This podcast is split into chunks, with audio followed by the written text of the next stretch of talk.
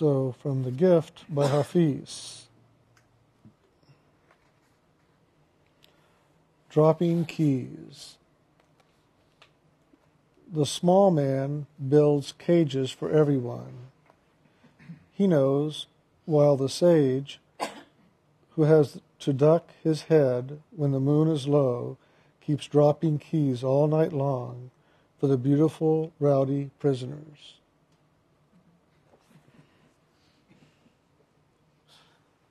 Good one. I like that Hafiz guy.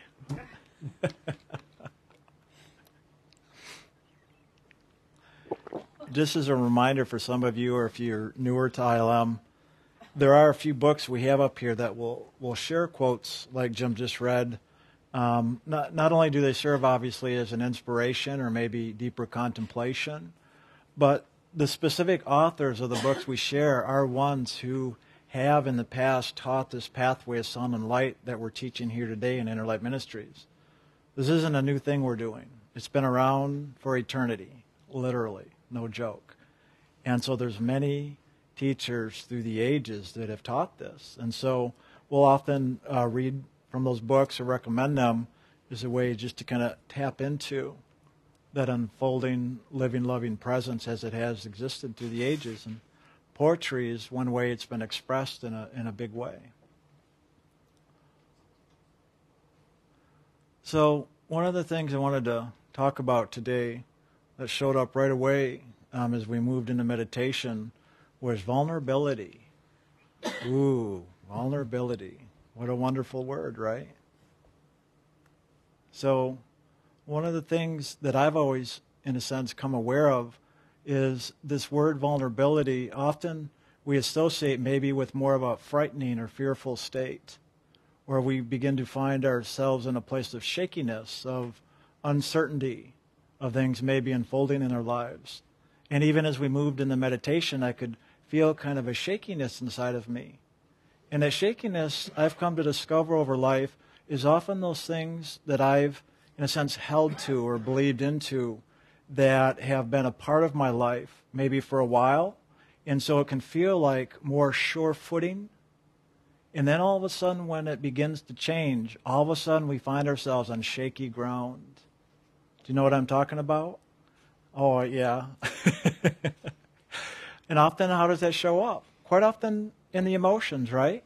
Sure, maybe around physical change, maybe the beginning of it, but it's often that shaking that stirs those emotions within us. And often is even just because we've been living a certain way for so long, it's really become not only a habit, but something within us that we've come to believe as a way of life.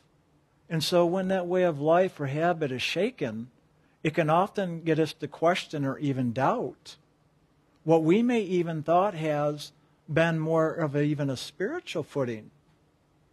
I'm saying it could be anything in life. But often, as we are focused on spirit, even taking certain spiritual teachings or principles and begin to live into them, that we may have life experience that begins to shake that. So we may even question the foundation of our spiritual footing or spiritual experience. But always keep in mind that spirit is eternal. Spirit is never ending. Spirit is the thing that is always present, always is, always will be. Now, once we have that level of permanence and all inclusiveness, because spirit includes everything, nothing is excluded from spirit. But when we begin to experience or look at the realms of mind, emotion, and body, well, there's where the instability is. There's where the shakiness takes place. Because nothing in this realm of time and space, which is what the mind, emotions, and body are part of, is permanent. That is always in a constant state of change. So it's always going to be shaking or moving it's just that sometimes it moves in such a gradual way that we may mistake it as something solid or more permanent, something we've based our existence on. So when that foundation begins to crumble, we begin to find ourselves in this experience of a, a falling or a falling out. And so, in that, it begins to stir the fears, the doubt, that con- creates confusion. We begin to really wonder, not only about our own life experience, but even about God. How could God do this to me? How can life be so cruel? Why do these things happen? But this is all a learning experience for the soul. Because one of the blessings in that which can be shaken will be shaken is that eventually we come to know that the illusion that time and space is based upon is false because of that shaking. But usually it takes place after shaking, after shaking, after shaking, after shaking, right? It's not just once. We think, okay, that was an experience. I made it through. I've got a new foundation. Life is good, right? Months, years go by. Maybe most of your life goes by. And then all of a sudden, something once again takes place to shake even that new foundation upon which you've been basing your life. And so here comes the upheaval once again. Once again, we're shaken. Often we say to the core. Ooh, shaken to the core. What is that core that we are being shaken to? Now, that's a good question. And that is worth pondering, focusing on, discovering, and coming to know what is that core? And that's direction to go. Because as you move in that direction towards that core, is where we begin to find that greater solidness of life eternal. And that's really what this journey is about, is eventually coming to that core of life itself, upon which all, even this illusion, is based upon. This is just a big divine play, masquerading as real when it's not. But when this reality of illusion is shaken, it does begin to fall away so that that core is revealed, that we begin to discover and see the greater truth behind the illusion, behind the masquerade or the masks that we find ourselves often living and believing to be true. But in that shaking, there's this letting go. And that letting go is often what I associate with the word vulnerability. That I find when I'm shaken and finding these illusions dropping away that I may have believed into as real, that I find my myself in this place of vulnerability that often, yes, it can feel fearful, but at the same time, if you begin to move beyond the fear, don't you begin to discover a softness or a gentleness or a place of freedom? Because now you're not able to hang on to the very thing you were hanging on to that seemed to create that stability. That's what I find that I don't have this thing to hang on to anymore. So I find myself now in this place of freedom. Even if it feels wavering, there's a freedom there, though. Yeah, it feels unstable. But I find if I can go with that and begin to let go, in a sense, allow myself to just fall into it, to drop into it. Ooh, that's another big stretch. Well, that's another part of the vulnerability what do they call it? The leap of faith? The trust walk? How do you learn to fly unless you jump? But often we're too scared to jump, to take that leap of faith. So, guess what? The blessing of Spirit will shake the very foundations upon which we've been walking. Because when it is time for us to learn how to fly, nothing's going to stop that.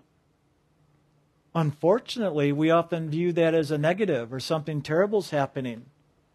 Again, as I said earlier, why is God doing this to me? It seems so cruel or mean. But if we could see that blessing, that's not even hidden. It may seem hidden to us, but it's out in the open. The blessings are always out in the open. We just often fail to recognize those blessings, that as those foundations are shaken, that it is giving us the opportunity to really learn how to fly. That maybe this is God, through God's grace and loving, stripping away, assisting us to get free of all those attachments that would keep us encumbered and bound to this physical, material world.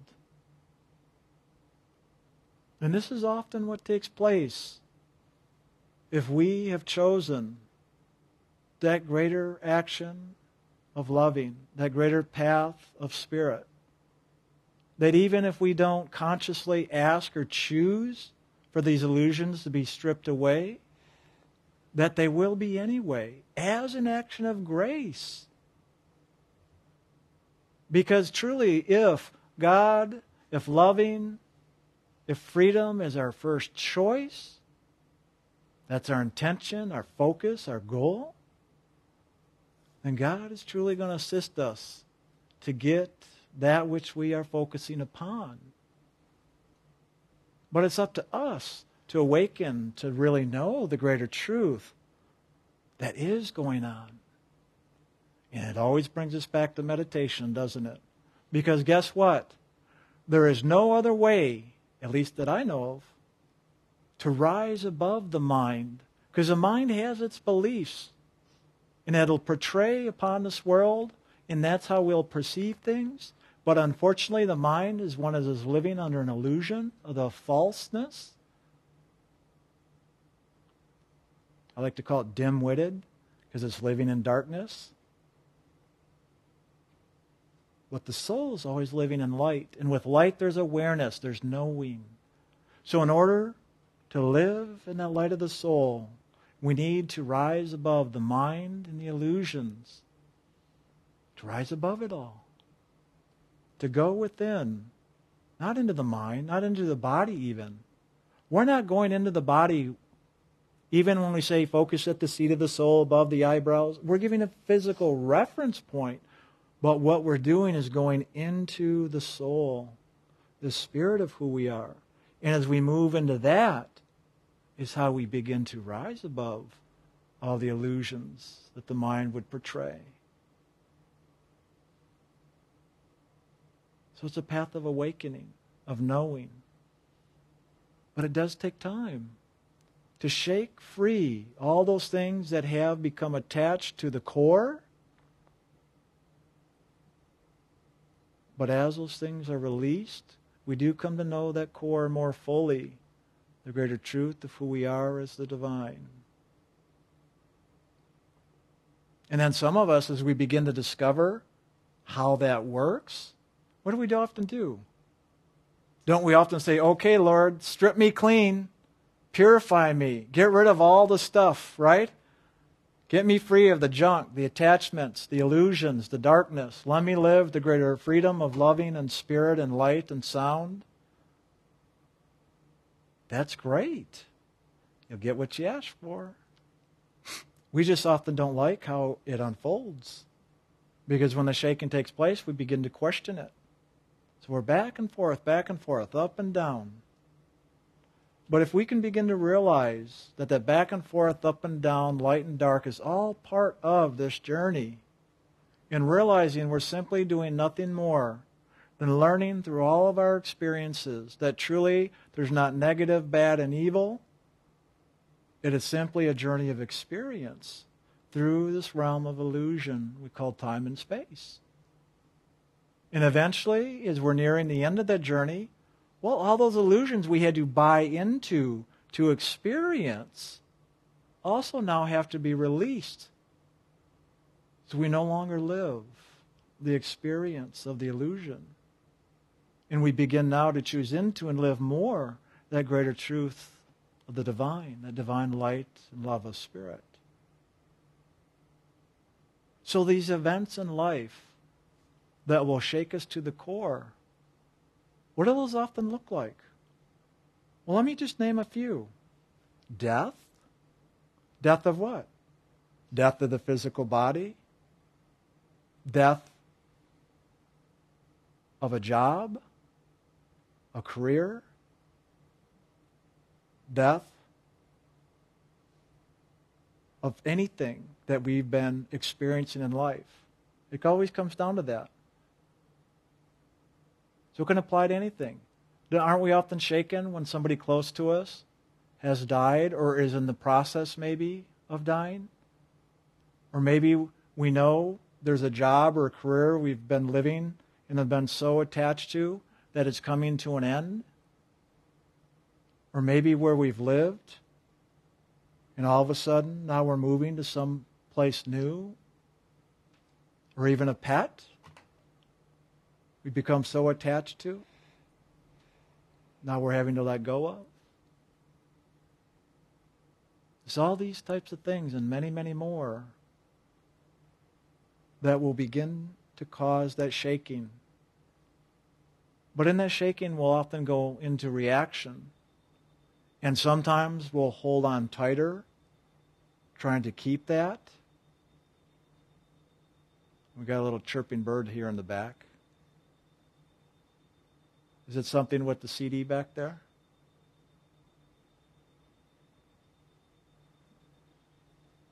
That's a new one. Well, I'm going to keep talk. I'm going to keep talking anyway. What's that? I got no. I got full. Maybe it's something inside. Could be. Maybe we have crickets up here in the.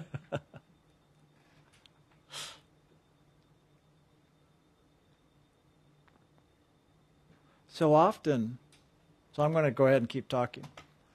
But often when we have that shaking, we'll often go into reaction and find ourselves trying to, in a sense, bear down or hang on tighter because we're fearful of losing that which we have.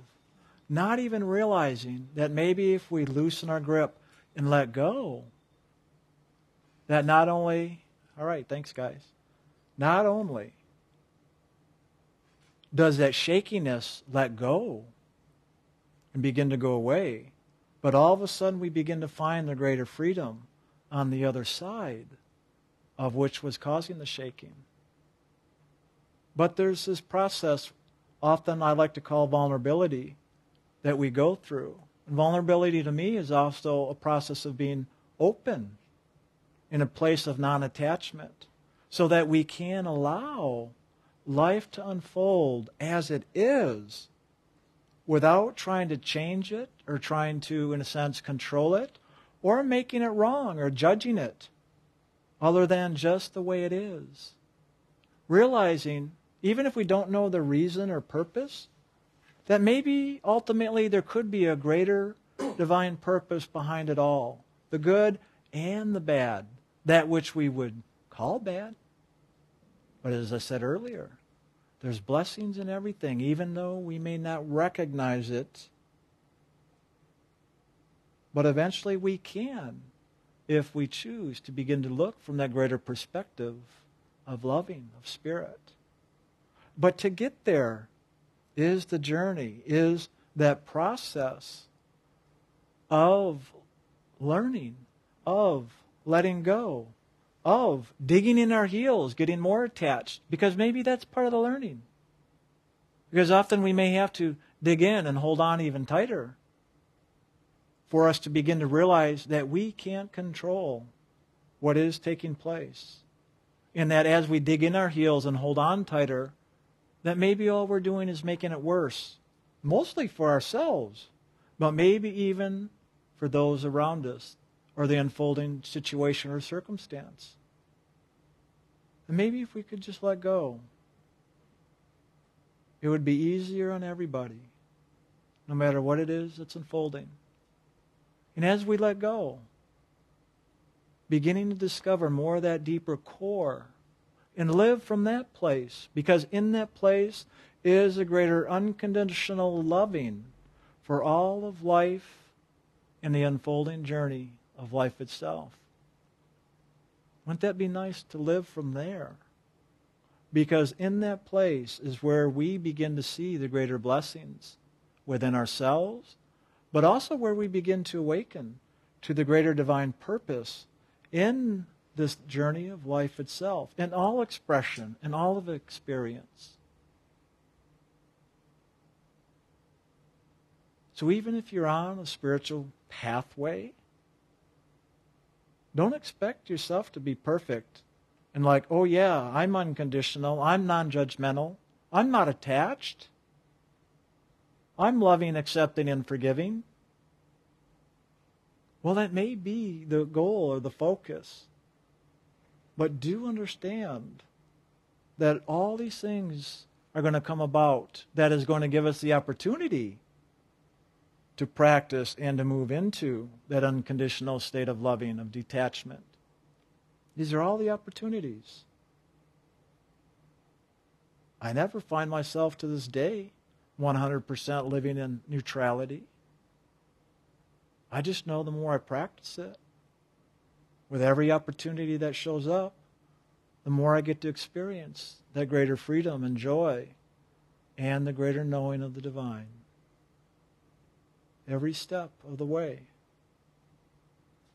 But often in that, we'll find ourselves beating ourselves up, judging ourselves. The funny thing is, when we can move into acceptance and just accept, okay, this is where I'm at, this is what I'm going through, this is what I'm experiencing. Well, guess what? When we move into a state of acceptance, even of those not so nice experiences we're having, guess what that acceptance is? Freedom. You're letting it be okay what the experience is in the moment. Letting it be okay. Oh, isn't that letting go, letting God? That's right. That's what acceptance is. So you mean I can even be living in a state of freedom even when I'm in not feeling so great? Yes, I am saying that. Because when you give yourself the freedom through acceptance, that state of not feeling so great, all of a sudden, there's no more attachment holding it down, creating that experience in yourself. That you've given yourself the freedom now so that that movement can just continue to flow. And so you can move into greater experience. What's next? It's when we bear down that we hold the experience to ourselves. And that creates more pain. That creates greater disturbance. That creates and feeds the reaction we may be in. That's why you hear us talk about loving, accepting, and forgiving. LAF. Acceptance is a great key of that letting go to move into that state of freedom and neutrality. But you'll discover these things just by living your life, not because you're hearing me talk about it, but just by living life. But you will awaken more consciously if you're on a conscious pursuit of awakening and coming to know how to work with this divine process to awaken through both the principles of loving, accepting, and forgiving and the action of meditation. They work hand in hand. In truth, the meditation will lift us above it, but as it does, it brings that light of awareness so we can begin to see loving acceptance and forgiveness being expressed in us and through us into the world around us. Because we have to move into that place of laughing, LAF, within, in order to allow it to move in and through us. I always like to say over and over, you get, what you focus on. That's why I'll often say, don't focus on the karma, don't focus on the disturbance, because all you're going to do is keep it going and going. Even if your intention is to get rid of it, to clear it, to release all these elements that we are judging ourselves as being in bondage to in the world. But if you are going to have that focus, bring the loving to it. But how are you going to bring the loving to it? unless you focus into the loving. Make sense? It's a little hard to be loving when you're just focused into the negative or the disturbance or the reaction or the holding on to. Think about it that holding on. So, what does it take to let go? To consciously choose into moving into a state of vulnerability or openness so that we can allow this greater loving to move in us and through us, to bring us into the greater knowing in this neutrality. Well, that's the practice we're teaching here. That's the walk. That's the journey. Those are the principles or actions that we begin to learn and begin to apply in our lives. On one level, God does it for us. But on another level, we do it for ourselves. Or is it to two, the two together? That's right. You know those phrases like God helps those who help themselves? We have our part to do, God has God's part to do. And it's finding how that works. Sometimes we'll say, God, why are you doing this to me? So we'll play the victim. And then after a while, we'll get tired because we'll realize it doesn't work. So then he said, All right, I'm going to do it. It's up to me. So then all of a sudden now it's 100% based on us, and we just start plowing through life. Then we plow ourselves right down into the ditch, right? Okay, that doesn't work either. What do I do now? Well, usually when we hit those walls, don't we throw our hands up and say, all right, I give up? Fortunate or unfortunate, I don't know. But it is often not until we come to those places of where we're finally willing to give up do we finally discover this greater vulnerability where we truly open now and say, okay, Lord, thy will be done. But also, what can I do to allow thy will to be done? And what is thy will anyway? What the hell is thy will? Because often we think it is a physical unfoldment. And so, guess what? We keep looking for the physical expression. And we keep having good things and bad things. And we go, God, I thought I was doing your will because everything was going great, and all of a sudden everything's bad or terrible again. What happened? I know, we hit another wall. So we give up again. We cry our eyes out. We let go. We change our lives. Get new friends. Let go of old. We go through all these physical things until we finally come upon that day when we realize, oh my God, maybe God's will had nothing to do with the physical experience. Maybe God's will is just that spirit of loving. That spirit of loving. Maybe, is it possible that just loving is God's will? That it doesn't even matter what the physical circumstances or situations are, or even my own emotional or mental states? What's going on there, good or bad? That is God's will, just loving. And all I have to do is live the loving in order to live God's will and let it unfold. I know for me, that's what it is. It also took me about 18 years to discover that. So you get to have your journey and discover for yourself. Because I found that will, that way, that loving in every single circumstance. And often, even in the most negative situations, is where I've seen the most profound effects of that spirit. Because it is often those challenging situations that will stretch us so far that it'll finally break us free.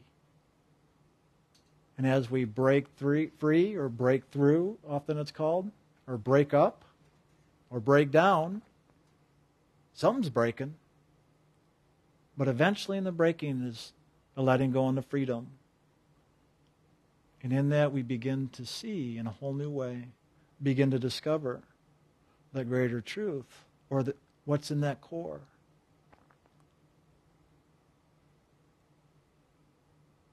Find this, look, discover, ask, seek, knock. It's up to you to do your part. The funny thing is, as you do your part, you'll also discover that God has always been with you and has never left. We just simply have forgotten. We're just on this journey to once again remember and know that truth of what always has been and what always will be. That's the journey.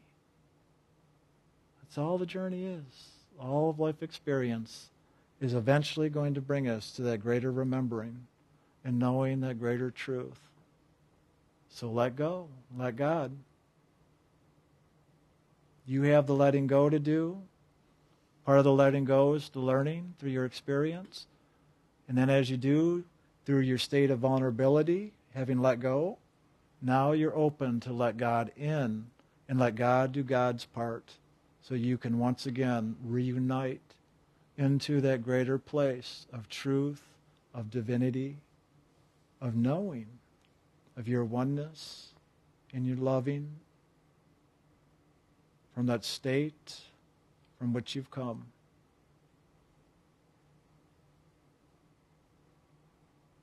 We often say, wake up or remember.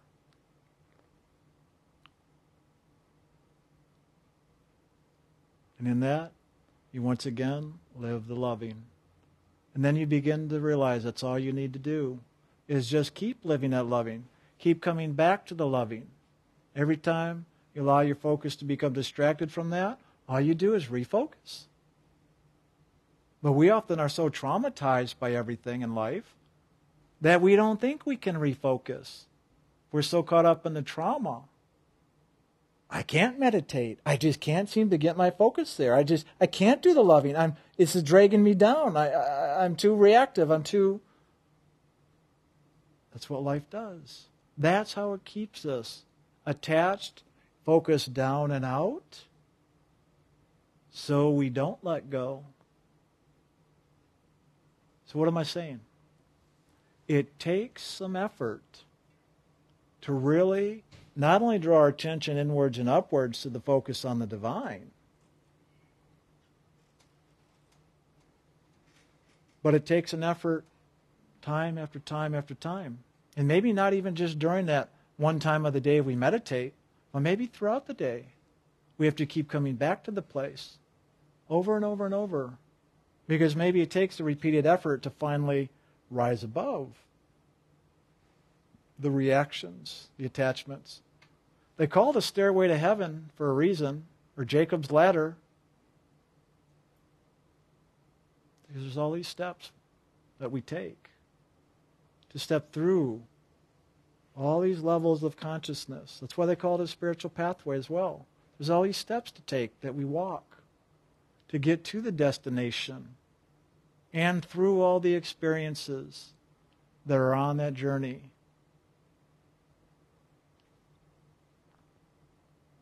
You know the funny thing in all this? It doesn't matter what I'm saying now. Because guess what? Give yourself enough time, you're going to discover this all on your own. But maybe it'd be nice to be able to do it in one lifetime, right? Instead of lifetime after lifetime after lifetime? Wouldn't it be nice to do it in one lifetime? Well, that's really all we're offering here is that opportunity to just Get it done in one life instead of keep doing it over and over.